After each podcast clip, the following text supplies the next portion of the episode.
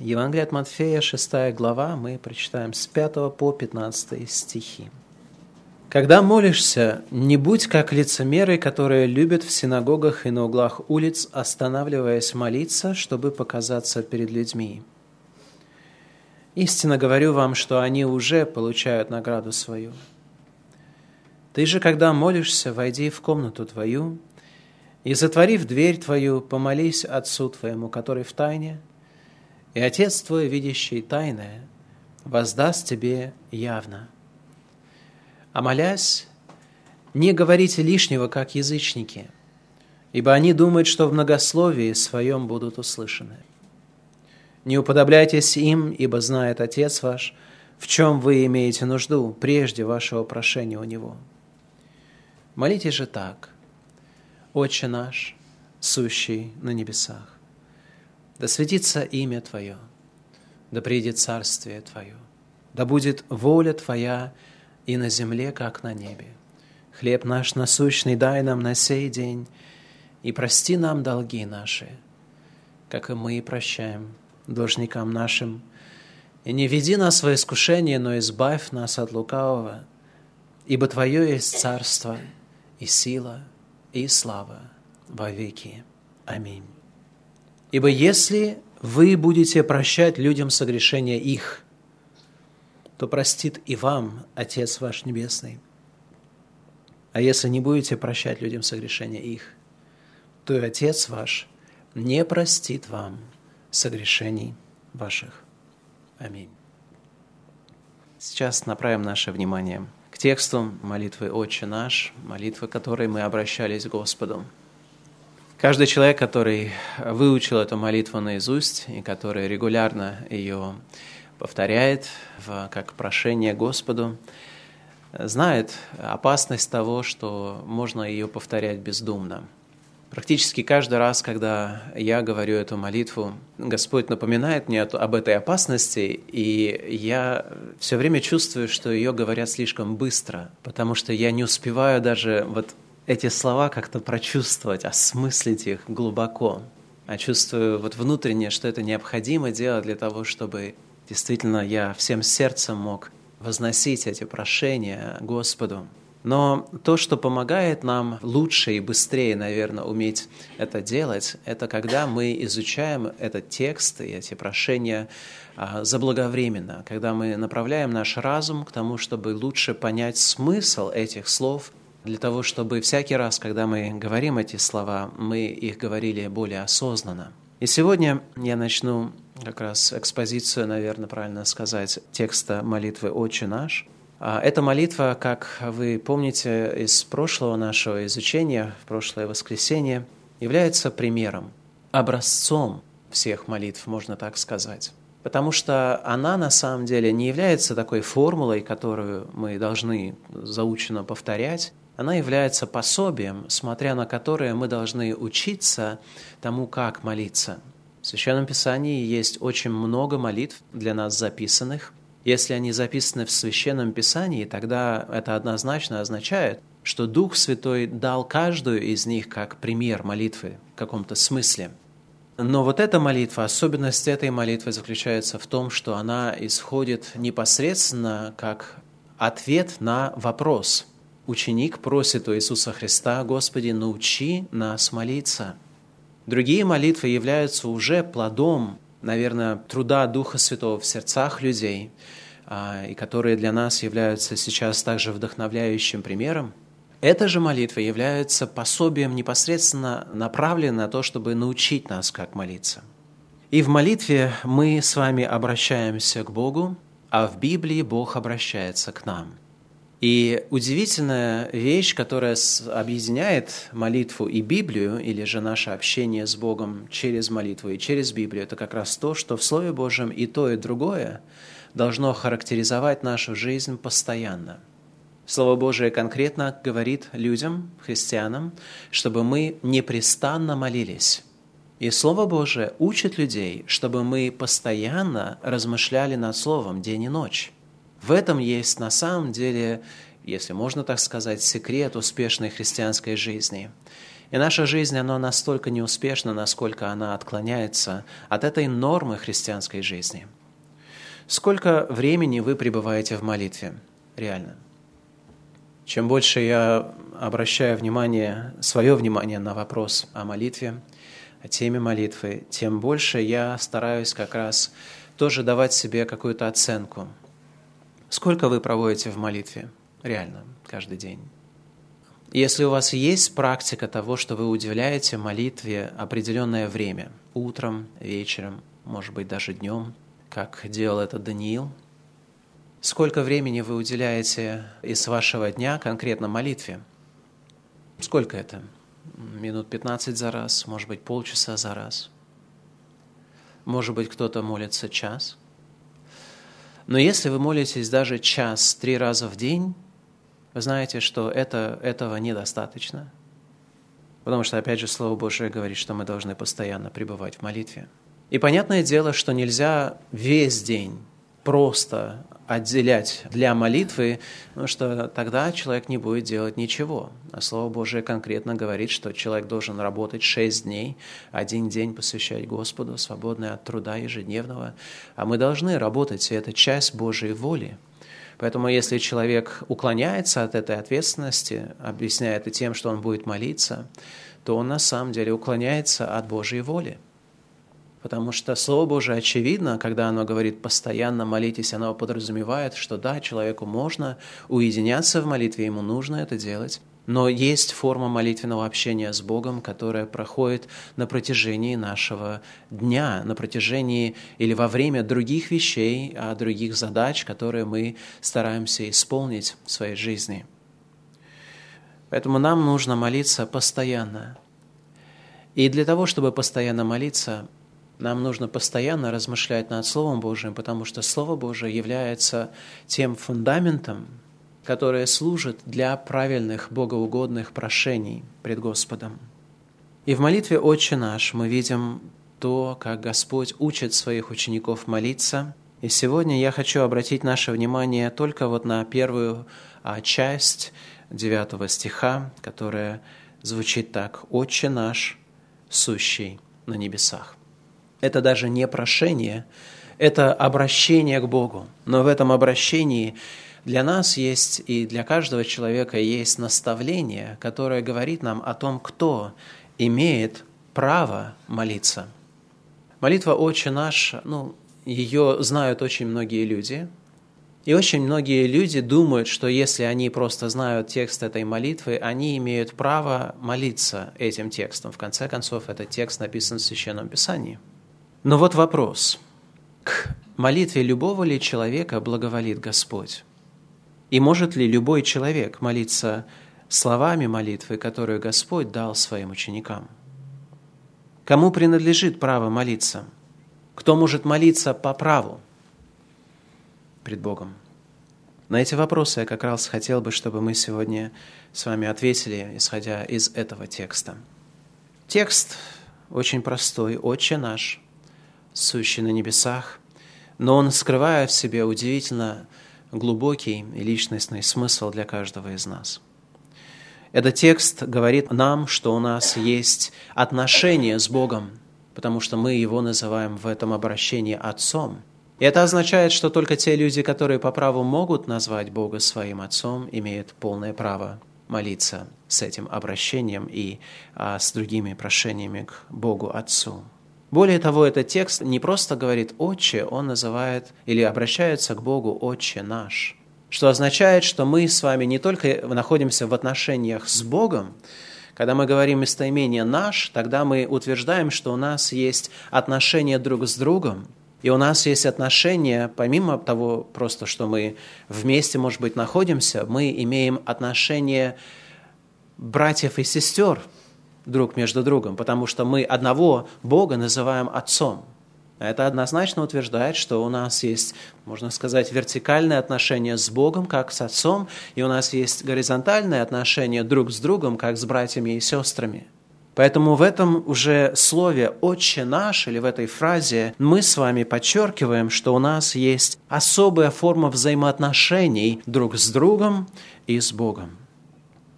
Но вот вопрос – кто может назвать Бога своим Отцом? И кто может назвать других людей своими братьями и сестрами? В Малахии пророк говорит, «Не один ли у всех нас Отец, не один ли Бог сотворил нас?» Таким образом, приравнивая в каком-то смысле тот факт, что Бог сотворил людей, к тому, что Он является по факту своего творения нашим Отцом. Поэтому можно предположить на основании этого текста, что все творение может взывать к Богу как к своему Отцу по факту творения. Бог сотворил нас, Он в каком-то смысле есть наш Отец – Деяния апостолов в 17 главе, в 26 стихе сказано, «От одной крови Он произвел весь род человеческий для обитания по всему лицу земли, назначив предопределенные времена и пределы их обитанию». И в этом смысле как раз а, то, тот факт, что Бог сотворил все, он а, заставляет, может быть, людей полагать, что ну, мы все Его дети. И это на самом деле обоснованное утверждение в определенной степени – Бог создал много творений, тем не менее, живых и неживых, разумных и неразумных, красивых и страшных. Может ли свинья, допустим, назвать Бога своим отцом или видеть в Боге своего отца? Могут ли ангелы называть Бога своим отцом? В послании к евреям в первой главе, в пятом стихе сказано, «Кому, когда из ангелов сказал Бог, ты сын мой, я ныне родил тебя». И еще, я буду ему отцом, и он будет мне сыном. Конечно же, в этом тексте речь идет не об ангелах в целом, но об, об Иисусе Христе, который является единородным Сыном Божиим. Здесь как раз и э, вопрос задается, кому когда-либо из ангелов Бог говорил такие слова, что Он есть мой Сын. Несмотря на то, что, с одной стороны, у нас нет таких свидетельств, тем не менее мы знаем, что Бог назван Отцом Духов. И речь идет об ангелах. Бог назван их Отцом в книге Послания к евреям, 12 глава, 9 стих. А ангелы также, как вы знаете, они называются в Священном Писании как «сыны Божии». В книге Иова мы сталкиваемся с тем, что как раз пред Богом собираются сыны Божии, и среди них приходит сам сатана. В каком-то смысле эту молитву или молитва может звучать от каждого творения Божия.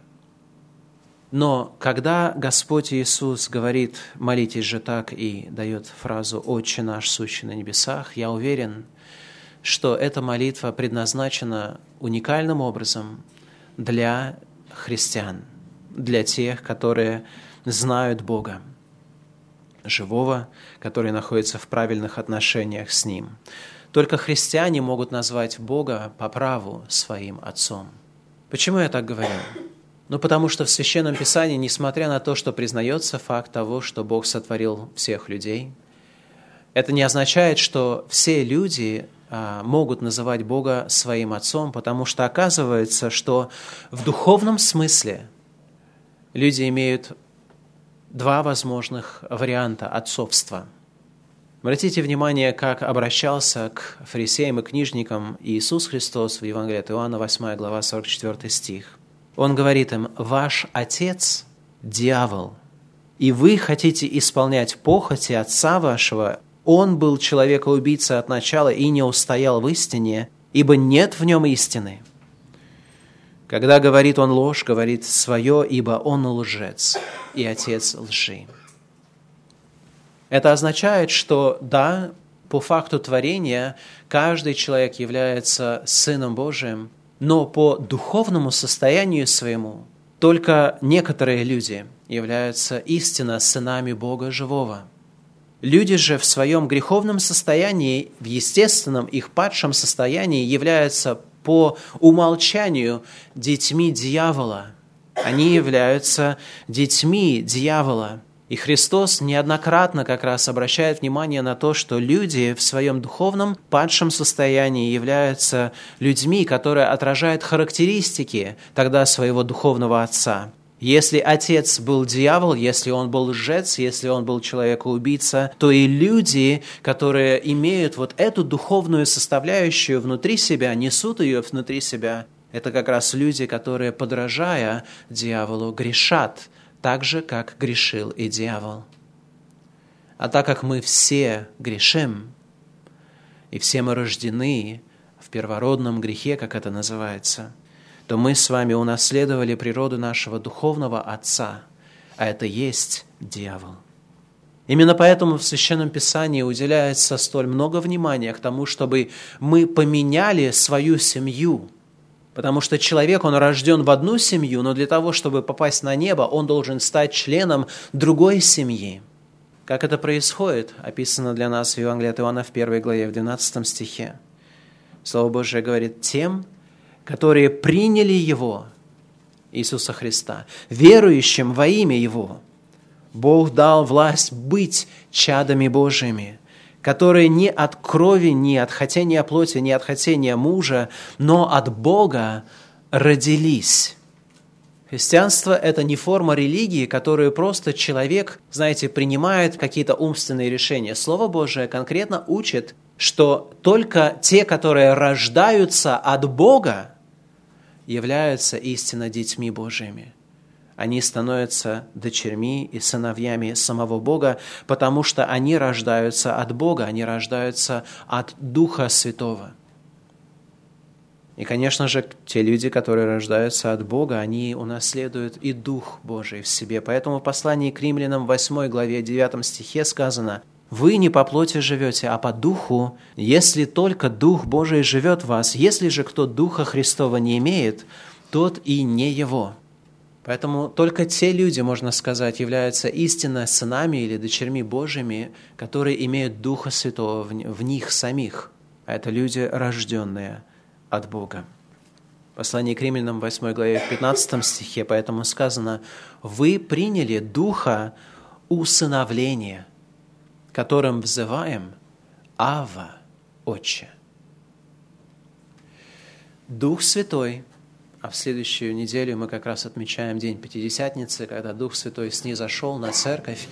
И с, момента, с того момента церковь объединена в Духе Святом. Дух Святой, Он пребывает в каждом истинно верующим в Иисуса Христа, в каждом рожденном от Бога. И это дух усыновления, это тот дух, который заставляет человека верить в то, что он сейчас может называть Бога своим Отцом – потому что именно дух усыновления в нас взывает к Отцу Авва, Отче. Истинно к Богу может обращаться как к Отцу только человек, рожденный от Бога, который имеет Духа Святого в себе, потому что именно этот Дух меняет, преображает человека настолько, что мы сейчас становимся уже не детьми дьявола, а детьми Божьими. И этот Дух взывает нас – Ава, Отче. Послание Галатам в 4 главе, в 6 стихе сказано, как вы сыны, то Бог послал в сердце, сердца ваши Духа Святого, Сына Своего, вопиющего, Ава, Отче. Итак, в общем смысле молитвы к Богу могут возносить все Божьи творения. В Священном Писании даже природа она стенает. И такое впечатление, слово, которое используется, это слово, которое практически говорит мне о том, что природа, она молится Богу. Не словами, но своими стенаниями, так же, как и мы порой молимся Богу не словами, но стенаниями, но воздыханиями неизреченными. Действительно, творение Божие обращается к Богу и просит у Него милости, просит у Него помощи, страдания, которые творение сейчас переносит по причине нашего греха, это те страдания, которые вызывают даже в природе умоляющие отношение к Богу. А то, что природа и а, даже животные могут молиться, вы знаете об этом. Вы же знаете, что даже животные могут просить у вас. Правильно? Если у вас есть домашние животные, то вы прекрасно знаете, как животные могут просить. А в Священном Писании, в книге Иова, как раз и объясняется, что вся природа, она зависит от Бога, и когда природе некому обратиться из людей, она обращается к своему Творцу. Животные обращаются к Богу, деревья обращаются к Богу, весь живой мир обращается к Богу. В молениях без слов. Но вот эта молитва, она дана как уникальное пособие для тех людей, которые по Духу Святому могут называть Бога своим Отцом для которых Бог действительно есть свой Отец, а, соответственно, люди, которые объединены вот этим качеством, объединены вот этим духом, являются братьями и сестрами. Мы с вами в христианском контексте признаем только тех людей братьями и сестрами в полном смысле этого слова, которые истинно веруют в Иисуса Христа. Да, все люди братья, но мы с вами объединены в одну новую семью Духом Святым, и это обособляет нас – Поэтому у нас есть, опять же, двойственное отношение. Одно отношение к Богу, другое отношение друг к другу. И фраза «Отче наш», она уже отражает определенные эти отношения. Что она подразумевает? Или какую ответственность она накладывает на человека, который дерзает обращаться к Богу как к Отцу и дерзает называть других людей, которые обращаются к Богу как Отцу, как своих братьев и сестер? Если Бог наш Отец – а мы его дети, то это говорит об огромной чести, которую мы наследуем, будучи детьми Божьими. Быть сыном даже великого человека в этом мире – это огромная честь. Но представить себе, что мы с вами являемся не сынами или дочерьми каких-то высокопоставленных людей, но быть сынами Божьими, дочерьми Бога – это даже трудно себе представить, насколько это честь для нас. Это не просто состояние чести, которое прославляет нас, превозносит нас над всем миром. Это состояние, которое уверяет нас, что Бог, будучи нашим Отцом, Он нас любит, и Он о нас заботится. В Псалме 102, 13 стих говорит, «Как Отец милует сынов, так милует Господь боящихся Его. Потому что Господь есть Отец боящихся Его. Вы помните повествование в Евангелии от Луки о блудном сыне? Это была большая честь для этого сына быть сыном своего отца. И когда он вернулся уже после всего, что натворил, он осознавал свое недостоинство, но отец принял его, простил его и обратно вернул его в, в состояние чести, дав ему перстень, дав ему одежду, восстановив его сыновство в его семье. Если Бог есть наш Отец, то Христос есть наш брат. Я могу сказать, кому Христос не брат, тому Бог не Отец. Вы знаете, кто первый в Библии говорит слова «Авва, Отче»? Это Иисус Христос. Иисус говорил, «Ава, Отче, все возможно тебе, пронеси чашу сию мимо меня, но ничего я хочу, а чего ты», — говорил он в саду Гефсиманском. И Дух Христов, который в нем возносил это прошение в самый страшный час своей в его жизни до креста, это Дух, который сейчас дарует нам благодать и взывает в нашем сердце «Ава, Отче». Порой даже среди страданий – хоть и меньших, чем Христа, страдания Христа, тем не менее мы тоже этим Духом видим в Боге своего Отца и свою надежду видим в Нем. Послание к римлянам, 8 главе, 28 стихе сказано, «Притом знаем, что любящим Бога, призванным по Его изволению, все содействует ко благу. Ибо кого Он предузнал, тем и предопределил быть подобными образу Сына Своего, дабы Он был первородным между многими братьями. Это может вас шокировать, я думаю, в какой-то степени, но это не должно быть шоком, если бы мы думали об этом реально. Но если к Богу мы обращаемся как к Отцу, тогда мы вправе обращаться ко Христу как к брату. Потому что Слово Божие говорит, что Бог именно для этой цели и трудится в нашей жизни. Он делает нас братьями Иисусу Христу.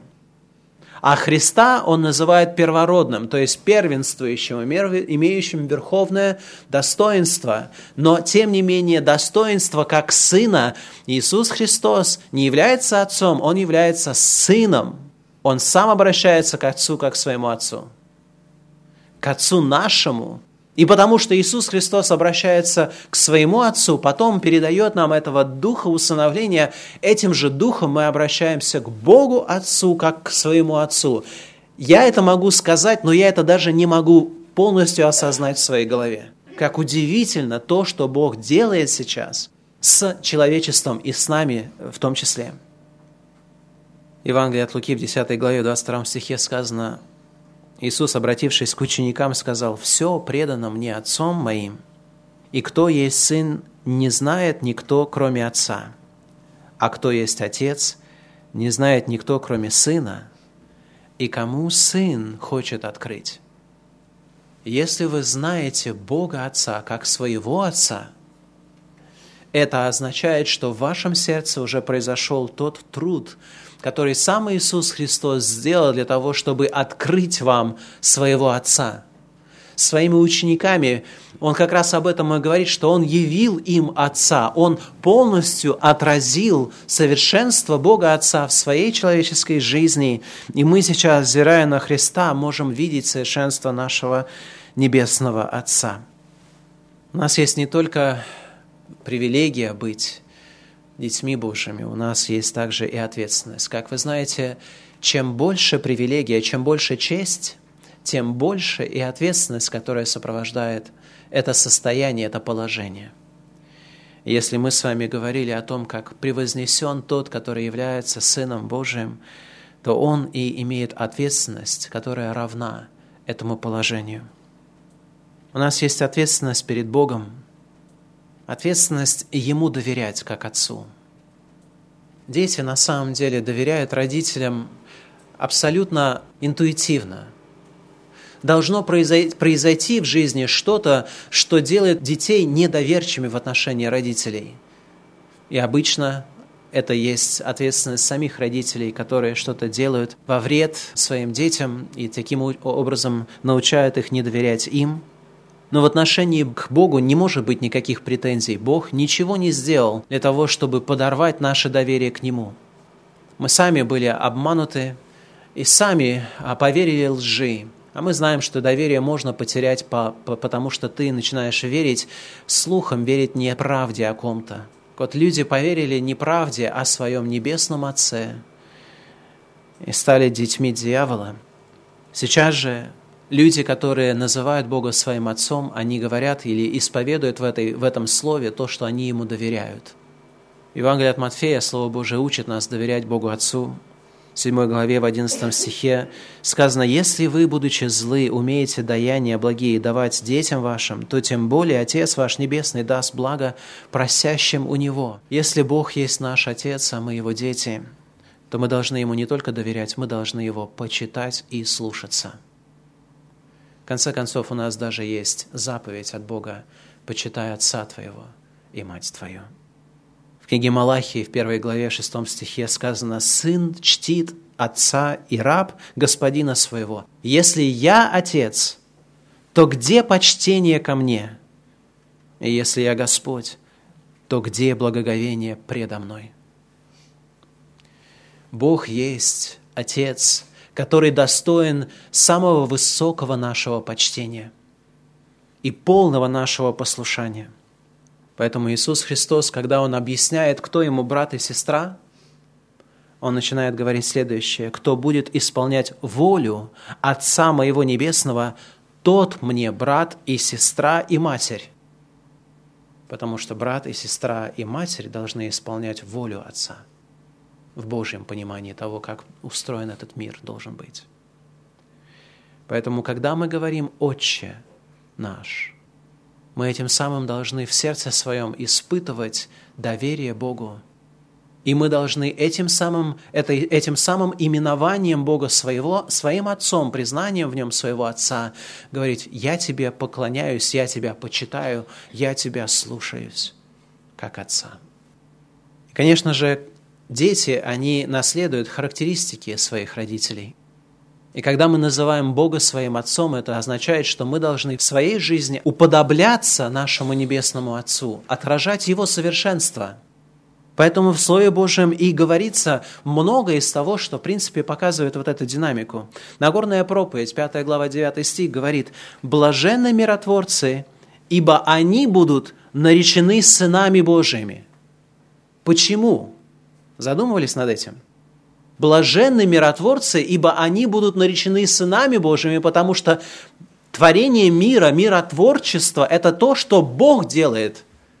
И люди, которые начинают поступать, как Бог поступает, они тоже становятся или отражают в себе характеристику Божию в себе. Это означает, они будут наречены сынами Божьими, потому что отражают Его качество – Матфея 5 глава 45 стих. «Да будете сынами Отца вашего Небесного, ибо Он повелевает солнцу своему восходить над злыми и добрыми и посылает дождь на праведных и неправедных». И это происходит в контексте того, что и мы должны, уподобляясь Богу, творить добро людям – независимо от того, заслуживают они этого добра или не заслуживают.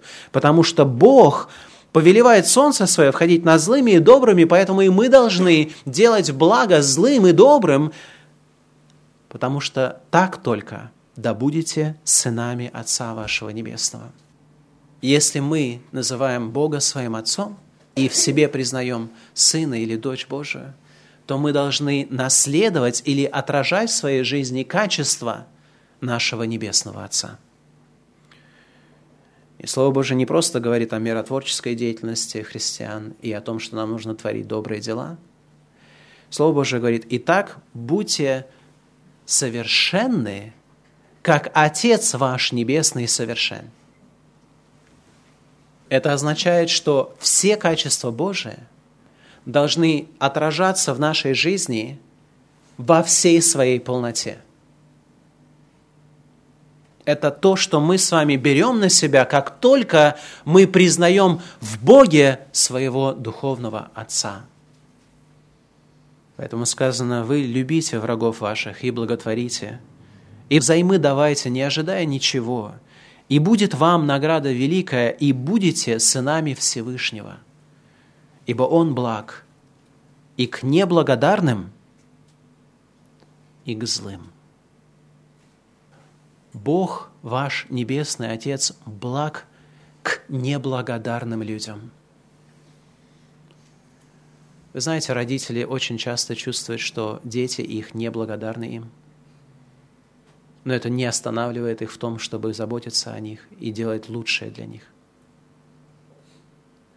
Так вот, это качество, которое вы носите в своем сердце по отношению к вашим детям, вы унаследовали как часть прообраза Божия в вас – это есть образ Бога, который сохранен в этой степени в вашем сердце. И это то, что Слово Божие говорит, должно характеризовать нас не просто в отношении членов нашей семьи, по плоти, но членов человеческого общества, потому что Бог поступает так со, всей, со всеми своими детьми, со всем своим творением. Благодарные или неблагодарные, злые или добрые в отношении того, как Бог являет свое милосердие, свое сострадание, свою благость – это не играет никакой роли. Будьте милосерды, как милосерд ваш Отец. В Евангелии от Иоанна 8 главе 42 стихе Иисус сказал им, «Если бы Бог был ваш Отец, то вы любили бы меня, потому что я от Бога исшел и пришел, ибо я не сам и от себя пришел, но Он послал меня.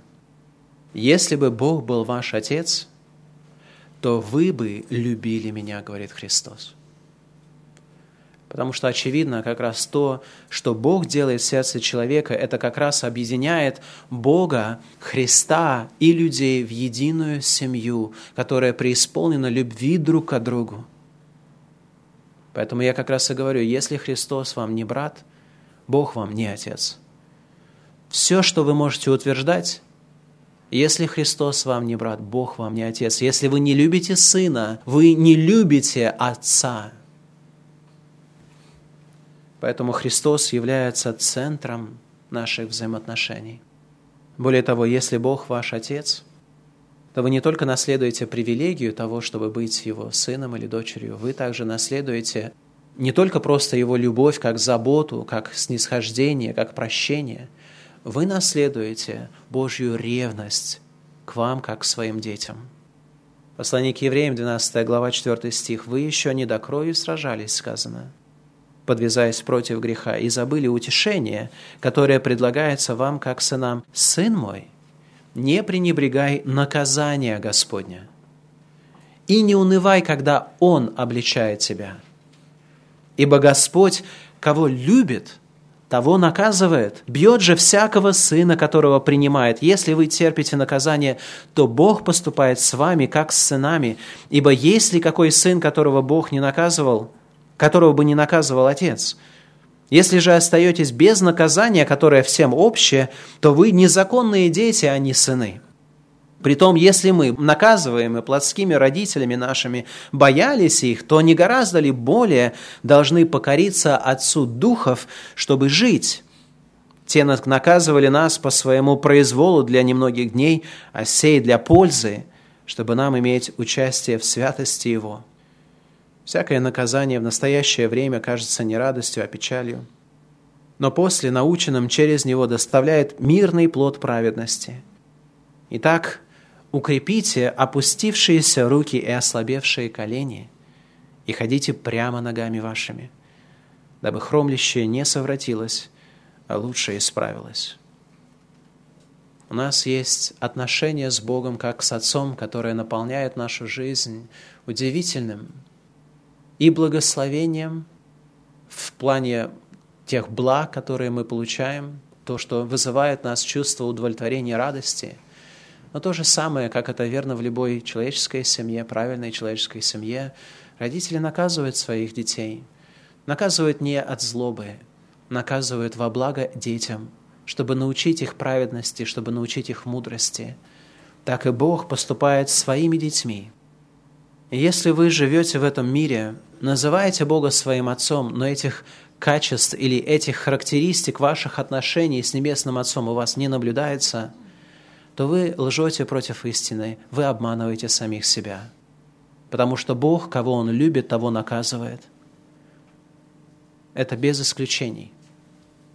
Потому что в этом есть любовь Божия. Он отделяет нас от наших грехов посредством того, что Он наказывает, наставляет, обличает нас постоянно в своей любви. Как-то время уже очень быстро пролетело, и я только подошел к второй части своей проповеди – но я стараюсь объяснить ее кратко, но надеюсь, вы сможете это выслушать все-таки со вниманием. Фраза, к которой мы обращаемся в этой молитве, это «Отче наш». Наш – это как раз показывает на наши горизонтальные отношения, то есть на наши отношения с другими людьми. Это означает, что это молитва для людей, которые находятся в церкви – для людей, которые объединены вот, э, вот в единую семью, потому что у нас есть, оказывается, не просто индивидуальные отношения с Богом, у нас есть семейные отношения с Богом, которые возлагают на нас обязанность и друг перед другом.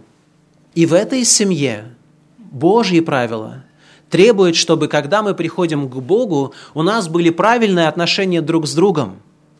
Вы знаете это? Это его требование, которое не терпит исключений. Слово Божие говорит, если возможно, с вашей стороны будьте в мире со всеми людьми, но потом дается определенные вещи, которые объясняются в контексте наших вот внутренних отношений. Также вы, мужья, обращайтесь благоразумно с женами, как с немощнейшим сосудом, оказывая им честь, как с наследницей благодатной жизни, дабы не было вам препятствия в молитвах к Богу. Потому что то, что происходит между мужем и женой, это может стать препятствием к молитве к Богу. Потому что Бог – не благоволит к людям, которые не строят правильные отношения с другими людьми, с образом и подобием Божиим на земле, которых они видят. Как они могут любить Бога, которого не видят, если они не могут возлюбить ближнего, которого они видят, который им доступен, которого они могут ощущать буквально? Евангелие от Матфея, 5 глава, чуть дальше. «Вы слышали, что сказано древним, не убивай, но кто же убьет, подлежит суду». Я говорю вам, всякий, гневающийся на брата своего напрасно, подлежит суду. Кто же скажет брату своему, рака подлежит Синедриону, а кто скажет безумный, подлежит гиене огненной? Итак, если ты принесешь дар твой к жертвеннику, и там вспомнишь, что брат твой имеет что-нибудь против тебя. Не ты имеешь против него, брат твой имеет что-то против тебя. Бог говорит, оставь там дар твой пред жертвенником, пойди прежде примирись с братом твоим. И тогда приди и принеси дар твой. Мирись с соперником твоим скорее, пока ты еще на пути с ним, чтобы соперник не отдал тебя судье, судья не отдал бы тебя слуге и не ввергли бы тебя в темницу, ибо истинно говорю тебе, ты не выйдешь оттуда, пока не отдашь до последнего кадранта. Это означает, что мы с вами как раз должны исследовать себя каждый раз, когда мы обращаемся к молитве в этих двух плоскостях. Являетесь ли вы чадом Божьим поистине, не на словах? Истинно ли вы можете взывать к Богу, Отец мой? Есть ли у вас свидетельство Духа Святого, что вы чадо Божие? И второе, что мы исследуем, это всегда а что происходит в моих отношениях с носителями образа Божия, с моими братьями и сестрами? Пребываете ли в мире с людьми? Имеет ли кто что против вас? Согрешили ли вы против кого-то сами? Именно эти рассмотрения – это то, что приводит нас к причастию. Вы знаете, что когда мы совершаем причастие, на самом деле это есть семейный праздник. Это семейное торжество, это семейная тайна. К причастию не допускаются люди, которые не могут в силе Духа Святого назвать Бога своим Отцом и не могут признать в окружающих вас людей своих братьев и сестер. Причастие существует как семейный праздник. Он как раз иллюстрирует то, что мы вкладываем, на самом деле должны вкладывать в эту фразу «Отче наш» эта фраза, она удивительным образом подходит к тому, что мы сегодня с вами будем совершать сейчас, через несколько минут. Знаете, что еще удивительно в этом обращении «Отче наш»? Вот отношения отцов и детей, они неизменны. Наш грех, он огорчает Бога Отца, он ранит наших братьев и сестер, но не делает нас менее детьми Божьими и не делает моего брата во Христе менее моим братом – или сестру во Христе менее моей сестрой во Христе. У каждого, в каждой семье дети очень разные. Может родиться больной человек, может человек просто родиться непослушный, может родиться человек, который принесет много горя, как и блудный сын принес много боли и переживания своему отцу, но он все равно остается сыном, она все равно остается дочерью. И в этом мы должны черпать уверенность в том, что Бог нас никогда не оставит. И в этом же мы должны также черпать посвященность строить друг с другом правильные отношения. Если мы принимаем друг друга как братьев и сестер во Христе, это означает, что эти отношения не изменятся. Мы с вами в вечность войдем вот такими людьми, как братья и сестры во Христе. Это нас уравнивает – это нас превозносит, впрочем, не друг перед другом, а наоборот научает нас, чтобы мы любили Христа и любили друг друга во Христе и являли свою любовь к Богу как в правильных отношениях друг к другу. Именно как Отец Он обещает нас принимать. Если бы мы только думали о Боге как о Творце, то можно было бы сказать Богу, «Но Ты, как мое творение, уже искажено. Я Тебя не сотворил для греха, если он просто как царь для нас, то когда мы смотрим на его облик, царь может сказать, а ты мой неверный слуга. Если Бог наш судья, то Бог вынужден нас судить для того, чтобы являть справедливость. А если Бог нам Отец, то несмотря ни на что, Бог примет нас. Он жалеет своих детей, Он любит нас – и когда мы говорим «Бог наш» или «Отец наш, сущий на небесах», вот эта фраза «на небесах» очень важна. Потому что она говорит о том, что это есть Бог превознесенный. Ты Бог превознесенный, а я здесь, на земле, живу в уничижении. Ты в славе, я в бесславии. Ты сильный, я же слабый. Поэтому к Тебе, к сильному, славному, превознесенному, любящему нашему Отцу мы обращаемся за помощью, мы обращаемся с любовью, Как дети приходят к своим родителям и открывают им свои сердечные тайны, так и мы приходим к Тебе и обращаемся для того, чтобы а, слышать уверенность в том, что Бог любит нас, что Он не откажется от нас, но что Он будет совершать в нас именно свое действие. И в конце концов мы с вами будем с Богом на небесах. Единая вся семья, все братья и сестры будут в общении, единой, как единая семья. И в этом есть действительно радость наша. Наши отношения Богу, с Богом и наши отношения друг с другом все строятся вокруг одного основания, которое есть Христос. И для этого мы сейчас будем направлять наше полное внимание именно на того, который умер за грехи наши и воскрес для нашего оправдания. Драгоценный наш Господь, мы благодарим Тебя, что в этих двух простых словах Ты открываешь э, удивительное отношение, которое Ты сам строишь с нами, как Бог Отец. Ты родил нас для новой жизни, Ты усыновил нас и дал нам духа усыновления, которое мы сейчас называем Ава Очи. Мы благодарим Тебя, что Ты созидаешь церковь Твою, единую семью, где мы братья и сестры друг другу, где мы много согрешаем, тем не менее, поэтому нуждаемся в том, чтобы милость Твоя постоянно покрывала наши многочисленные грехи. Господи, мы благодарим Тебя, наш Господь Иисус Христос, за то, что Ты являешься центром наших взаимоотношений с Богом. Ты тот, благодаря которому мы можем называть Его своим Отцом. Мы благодарим Тебя, что Ты есть наш брат старший, брат первородный. Ты уподобился нам во всем, кроме греха. Господь, Ты знаешь страдания наши, и болезни наши, и немощи наши, и горечь нашу. Ты даже знаешь грехи наши, потому что Ты их взял на себя и понес их на кресте. Господи, даруй нам сейчас, взирая в нашей памяти, в нашем сознании на то, что произошло уже почти две тысячи лет назад – Даруй нам в настоящем времени умножать в себе любовь к Тебе и любовь друг к другу. Да не будет среди нас какого-либо сердца, которое будет лживо, лицемерно обращаться к Тебе, как к своему Отцу. Даруй каждому из нас испытывать свое сердце и только таким образом причащаться символов того, что Христос умер за меня будь во всем прославлен, Бог наш. Во имя Иисуса Христа мы просим. Аминь.